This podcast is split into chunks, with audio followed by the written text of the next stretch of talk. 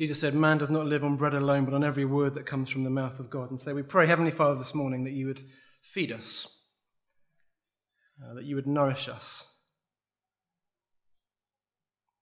and that you would soften our hearts that we might hear your voice. Amen. Um, there will be a breadth within the room, but to some extent, we are all planners. 21st century life, we have to be, don't we? Some of us, though, will have our diary filled out with exact timings and everything accounted for, and I's dotted and T's crossed, and, and spontaneity is practically a swear word. And some of us, a little more go with the flow, roll with the punches of life, eh, planning. But then, even then, you will probably know what you would like for lunch or what you've got going on this week, or maybe a summer holiday or something coming up. Planning, to some extent, is just something we all have to do. I mean, think about you at the moment. What are you planning for? Maybe you're there busy making your food shop as you're meant to be listening. Maybe you're trying to work through family logistics for the next week. How are we going to get that person to that place when we've only got this car and that car's in the garage and, and all of that planning that needs to happen? Maybe it's bigger picture. Maybe it's the career progression. Where would you like to be in five years' time, ten years' time? Some of us at Magdalen Road are planning for weddings. Some of us are planning for big anniversaries. Maybe you're planning for retirement. And you've been busy saving for years. You've been squirreling away all your money so you can retire early and do the kind of things that you would like to do. Whatever it is for you golf, it's holidays, whatever it might be. As individuals, we, we plan. It's a necessary part of life. We plan day to day, we plan week to week, we plan month to month, maybe even we plan year to year. Planning, planning, planning. And yet we plan as a church too. Uh, if you've been around at the business meetings recently, you will know that we're planning to, things to do with staffing coming up, planning about finance, planning about the autumn and what we're going to be preaching in the autumn. Believe it or not, we are almost planning for Christmas. That meeting is booked next Monday.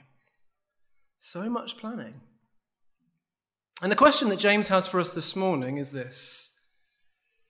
The question is Do you make your plans as if God is in the room? Remember the story so far um, in James? The, the problem, he is talking to double minded people. People who are trying, trying to ride two bikes, people who aren't quite sure whether it's worth jumping all in with Jesus or not, whether they can trust him. And so they've got divided loyalties, they've got a foot in both camps. It's, it, it's complicated. He says they are unstable in all they do, 1 verse 8. And on a Sunday, they're in the room and they look like they're playing the part, and then the rest of the week, they just blend in with everyone else. Looking like everyone else, sounding like everyone else, living like everyone else, nothing really to, to distinguish them from everyone else, from the world, as Matt was reminding us. And the problem with having divided loyalties is it's a rotten place to be because it means you just have no joy. Because you're not quite all in either way. And so last week he urged us, and with Matt, remember 4 verse 8, come near to God and he will come near to you. Wash your hands, you sinners, and purify your hearts, you double minded. And so this week, James says to, to double minded people like that, maybe people like us, people who are to come near to God and to make their plans, not off doing their own thing and maybe in hindsight hoping the Lord might bless it, but rather to make our plans with God in the room. And the big picture for um, this morning, just five verses, but two areas for us to consider. James asks us to think about our, perspectives and our priorities. And with each one, we've got two questions.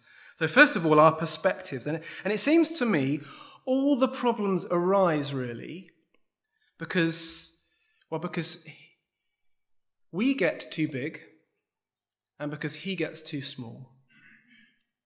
We get too big and he gets too small. And so there you've got two angles of sort of gentle interrogation from James as a friend, wanting to explore with us what's going on, wanting to explore with us our perspectives. And firstly, he questions our view of the future. Have a look at verse 13. Now, listen, you who say, today or tomorrow we will go to this city or that city, we'll spend a year there, we'll carry on business, we'll make money. Why, you don't even know what will happen tomorrow. Context is one of um, traveling merchants, those who will head to a town for a time and sell their wares and make their money and then go somewhere else and do the same thing and do the same thing and do the same thing, maybe one place after another, year after year. And yet, verse 14, see, it's we don't even know what tomorrow brings. And we make our plans and we have detail and we have certainty, but, well, we, we get too big and he gets too small. And we don't even know what tomorrow brings. It's interesting, as Christians, we live in a funny place because we know what the eternal future holds. We know the end of the story. We know where we will be. We know whom we will be worshipping. We, we know the final page at the end of the book, and we know how it all ends up. Jesus will return. The new heavens and the new earth will come in. We'll see him face to face. We'll worship him forever. And we know the end of the book, but we don't really know what the next paragraph holds. What are you doing tomorrow? What, you think I've got some emails, I've got some meetings, I hope to travel to see this person and do that thing. And, and yet, in reality, we don't even know what tomorrow brings. Striking, reflecting on this, I, actually, I think that that idea has hit home for us these last couple of years because COVID cancels things, doesn't it? And plans have been ruined, and events have been scrapped, and holidays have been postponed or and maybe life was all charted out, and we knew what we were going to be doing, and we knew the meetings and the trips, and we had it all mapped out. And then just overnight, it, it all changed. And we couldn't do it anymore. It's, it's humbling. It's still happening. Just this last Sunday evening, just gone, some of you will know we had our joint FIEC jamboree thing up at Woody Road, and, and we had to pivot last minute to get a new speaker because the speaker coming in, what, COVID? COVID cancels things. And in all our certainty, we, we get too big and he gets too small. And maybe suddenly we realize we're not so big because we don't even know what tomorrow brings. What are you doing tomorrow? In one sense, you don't know. Maybe we need more of the perspective where things are just penciled in.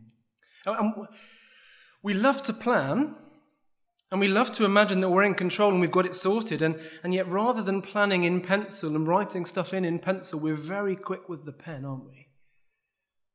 Maybe we don't even need a pencil, we think. But we don't even know what tomorrow brings. Again, if you're a regular, you'll have heard this week of news in terms of our desire to partner with the Caballero family, a, a Brazilian Panamanian family who we were hoping and praying that they would come and be able to work with us. And we could train them, and they would be helping us to reach out to some of the eclectic diversity of East Oxford and better love our neighbours and reach them. And, and that's not going to happen, it seems. And yet, even though it's a dead end, we, who knows what the Lord has been doing through that? In one sense, we've always been slightly planning in pencil, particularly when COVID came on the scene. Does that mean we don't plan, we say? Does that mean we just sort of aimlessly meander through life, just go on to the next thing and the next thing, and hey, que sera, sera, whatever will be, will be? I don't think so. Um, examples, for example, Proverbs 21, verse 5 the, the plans of the diligent lead to profit, as surely as haste leads to poverty. Or, or Luke 14, 28, for which of you desiring to build a tower doesn't first sit down and count the costs, whether he has enough to complete it? I think it's expected that we will be planning to some extent. We want to be those who, who steward the gifts that we have well. We want to make the most of what the Lord has entrusted to us. And yet, do we make those plans as if God is in the room? Have you got a right view of the future? Says James.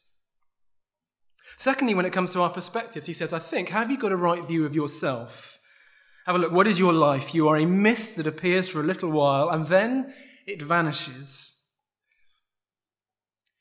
And you, you run to the car and you close your umbrella down and you give it a shake and you chuck it on the back seat and you, you start the ignition and you've got a passenger in the front next to you. And you're driving in the rain for 20 seconds and suddenly the windscreen starts to steam up and visibility starts to become an issue. You think, do I, do I slow down? Do I stop? What do I do here? You, you open a window or you press the blower onto max and in 30 seconds, ah, I can see again, it's safe to drive. And the mist on the windscreen, that is you. That is me, says James. And yet we get too big, and he gets too small. And we do all we can to try and imagine or try and think that we are significant and important, and that death only ever happens to other people, and that we are here forever. But James says we are mist. I was really struck yesterday as we went to Long Crendon Baptist Church, a number of us, for um, the church day away. And I was struck by the fact that you have to walk, whether you come from the back or the front of the church, you have to walk through a graveyard. Isn't it striking to be struck by the reality of our certain death unless Jesus returns first? Whenever you come to worship, whenever you come to hear from the Lord, our life is so sanitized. We can be so forgetful. We can pop it in our blind spot deliberately. And yet, James says we are mist. Just here for a bit. We're not as big or powerful or immortal as we thought we were. There's a fascinating account on Twitter. And every day it sends out, I think, just one message, and it's every day. And the one message is this it's just four words. Four words. You will die someday. The account name is your daily death reminder. but what I find fascinating actually is the responses to the daily tweet. That there are some people who will, I try and use it for good, try and remind us of, of these things, which is important. But mostly it's kind of a humour. It's a it's a light-hearted escapism. It's the equivalent of Woody Allen saying, I'm not afraid of death, I just don't want to be there when it happens. We're not good at remembering we are mist because we get too big and he gets too small. It strikes me our sin always is and ever has been since the garden that we want to be like God. We want to make our plans. We want to know the future. We want to assume that we are immortal. We want to be big and we want him to be small. And we're mist. There are other plans out there when it comes to right planning in a world where God is God. So Proverbs 19:21 for example, many are the plans in a person's heart. But it's the Lord's purpose that prevails. And so rather than it being about us and our planning and thinking we've got the future mapped out in pen and us forgetting that we are mist, James tells us what we should say. He says, rather than saying we will go to this city or that city, verse 15. Instead, what you ought to say is, if it's the Lord's will, we will live and do this or that. That's why many Christians will say, God willing, um, as they answer emails or conversations, or they'll sign off DV, which is Deo Volente, which is Latin for God willing. You get that kind of thing in, in Oxford, don't you? Um, but it's a good thing because it's a reminder that we are small and that He is big and it's never just to be an unthinking kind, uh, pious add on, but rather it's this deliberate posture that we accept in life. It's a posture that says, huh, if God wills. This is what I've got planned for tomorrow, if the Lord wills. Trusting Him, humbling ourselves before Him. If it's the Lord's will, doing His will before our own will. That is a big part of what being a Christian is, isn't it? God's will before your will. Jesus, he, um, he teaches us to pray, Your will be done. Jesus, he models for us how to live, yet not my will, but your will. Paul says something similar in Acts chapter 18 as he's with the believers in Ephesus. He leaves them behind. When they asked him to spend more time with them, he declined. But as he left, he promised, I will come back if it's the Lord's will. Paul had a plan. He planned to return. but it was written in pencil.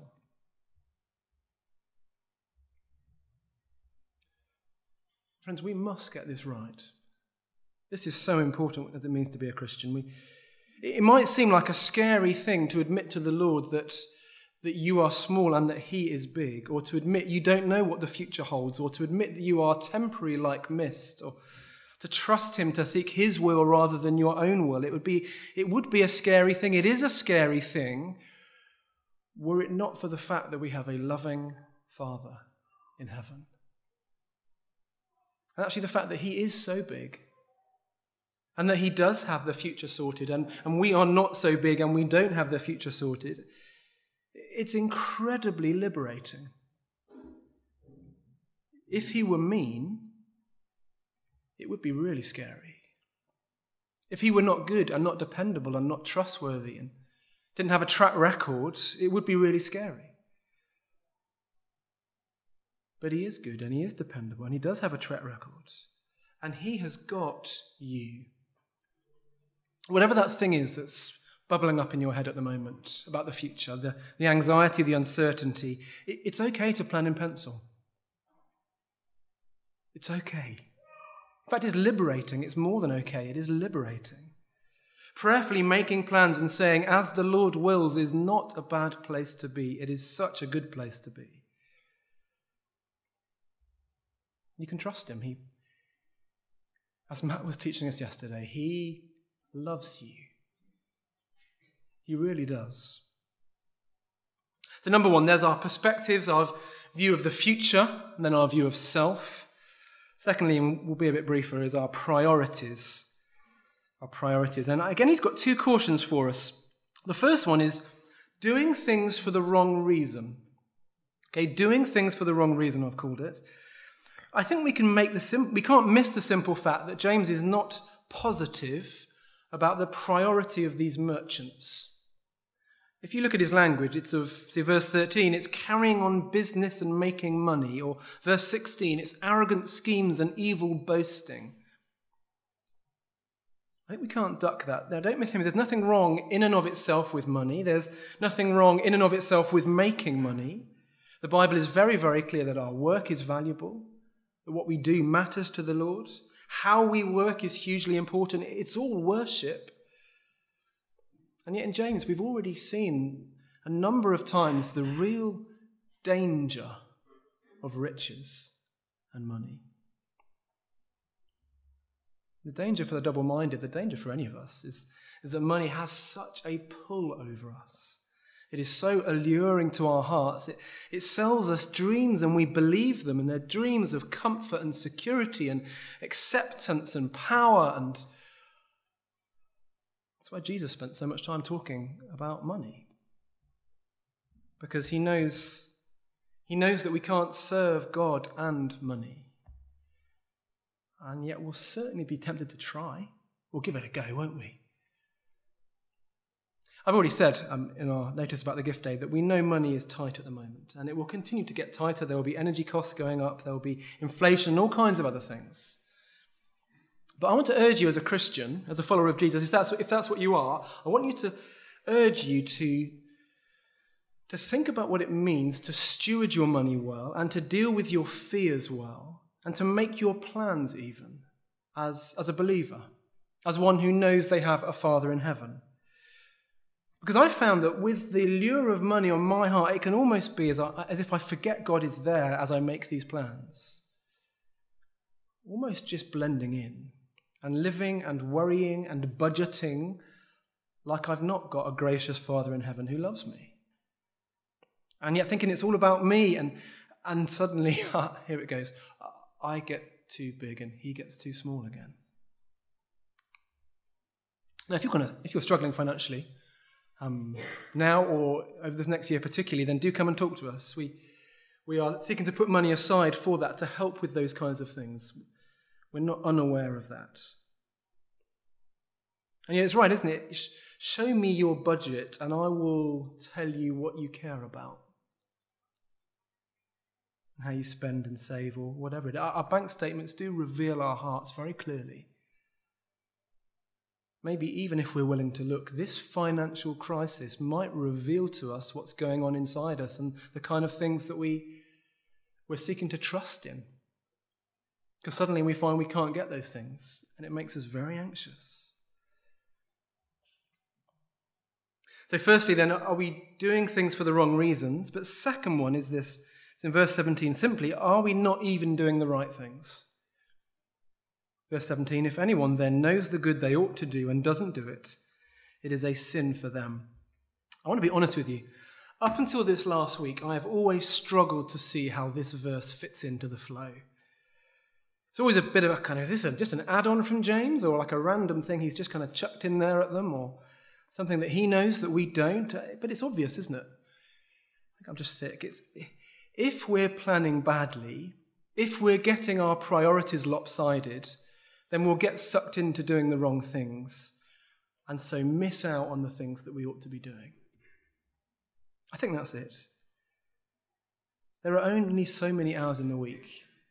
And if you are filling those hours, if I am filling those hours with the wrong kinds of plans, and my priorities are all skewed, then James says we will be sinning. Your time is not your own.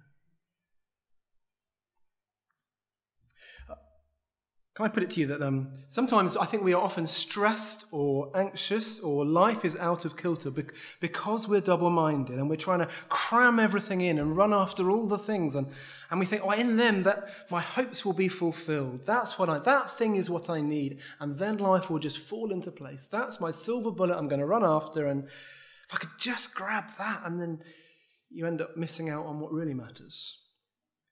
And maybe Jesus just kind of slips down the list a little bit not quite the priority he was. And so I think the question is this What are the plans that we're making that stop us doing the things that we ought to be doing? I think that's the question from verse 17. The plans that we're making that stop us doing the things that we ought to be doing. Maybe it's Sunday mornings you're here once in a while, and I don't so much mean shift patterns. I know shift patterns are complicated, but, but you've just got loads of things competing for your Sunday mornings now. And so, this weekly gathering with God's people under His word, together to encourage each other, to praise Him, to pray, to take the Lord's Supper, just it's not quite as important as it used to be. And you look back and you think, oh, I used to be really keen, and now I've just got so much going on actually. And it's not so much the first thing in the diary anymore, it's just somewhere down the list a bit. Just one of many things.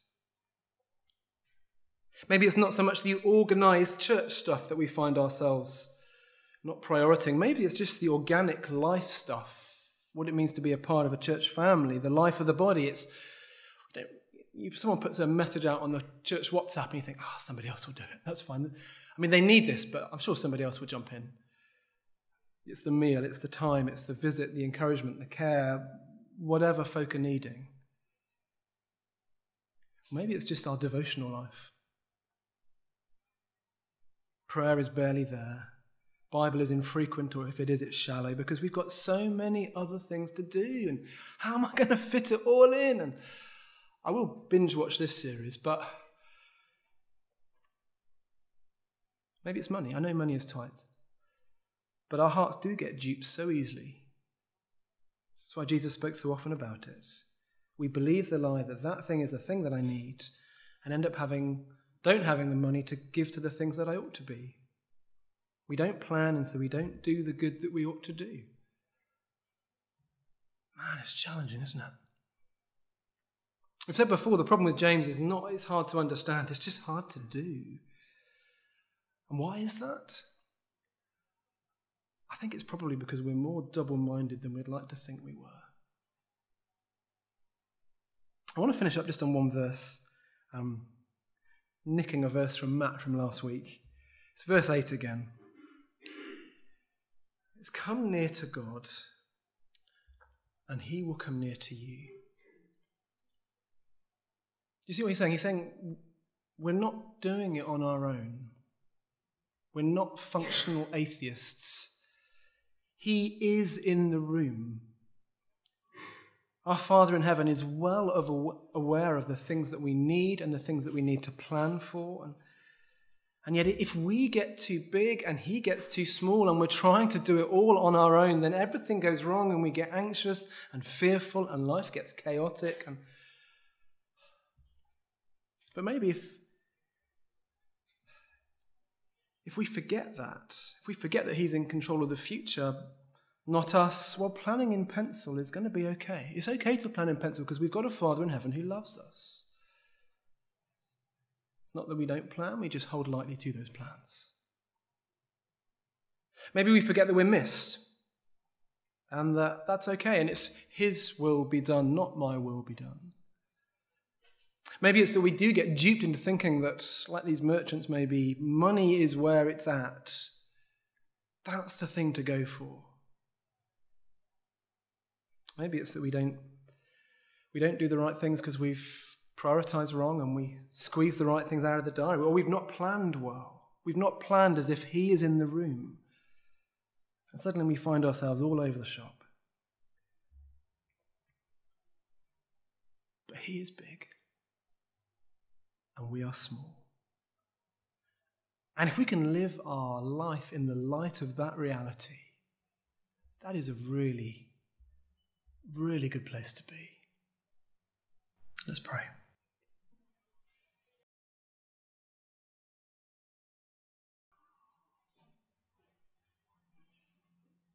Father in heaven, we love that you love to speak to us, your children. We thank you that you promise to draw near to us. And so help us to draw near to you. Or would you help us to make plans to live life knowing that you are big and that we are small, and that you have the future sorted and that we don't, and that you are permanent and that we are mist, and that money and things and all that stuff we get so caught up in, not, it's not ultimately what life is about. And we pray that you would help us to plan in such a way that the right things are done and the wrong things are left and that you would guard us from sinning. Lord, we're so sorry when we get this wrong, and we do get it wrong so often. We pray that you would be at work in us, that we are less double minded. We pray that you would help us to make plans knowing that you are in the room, knowing that you are our loving Father in heaven, and that we can trust you.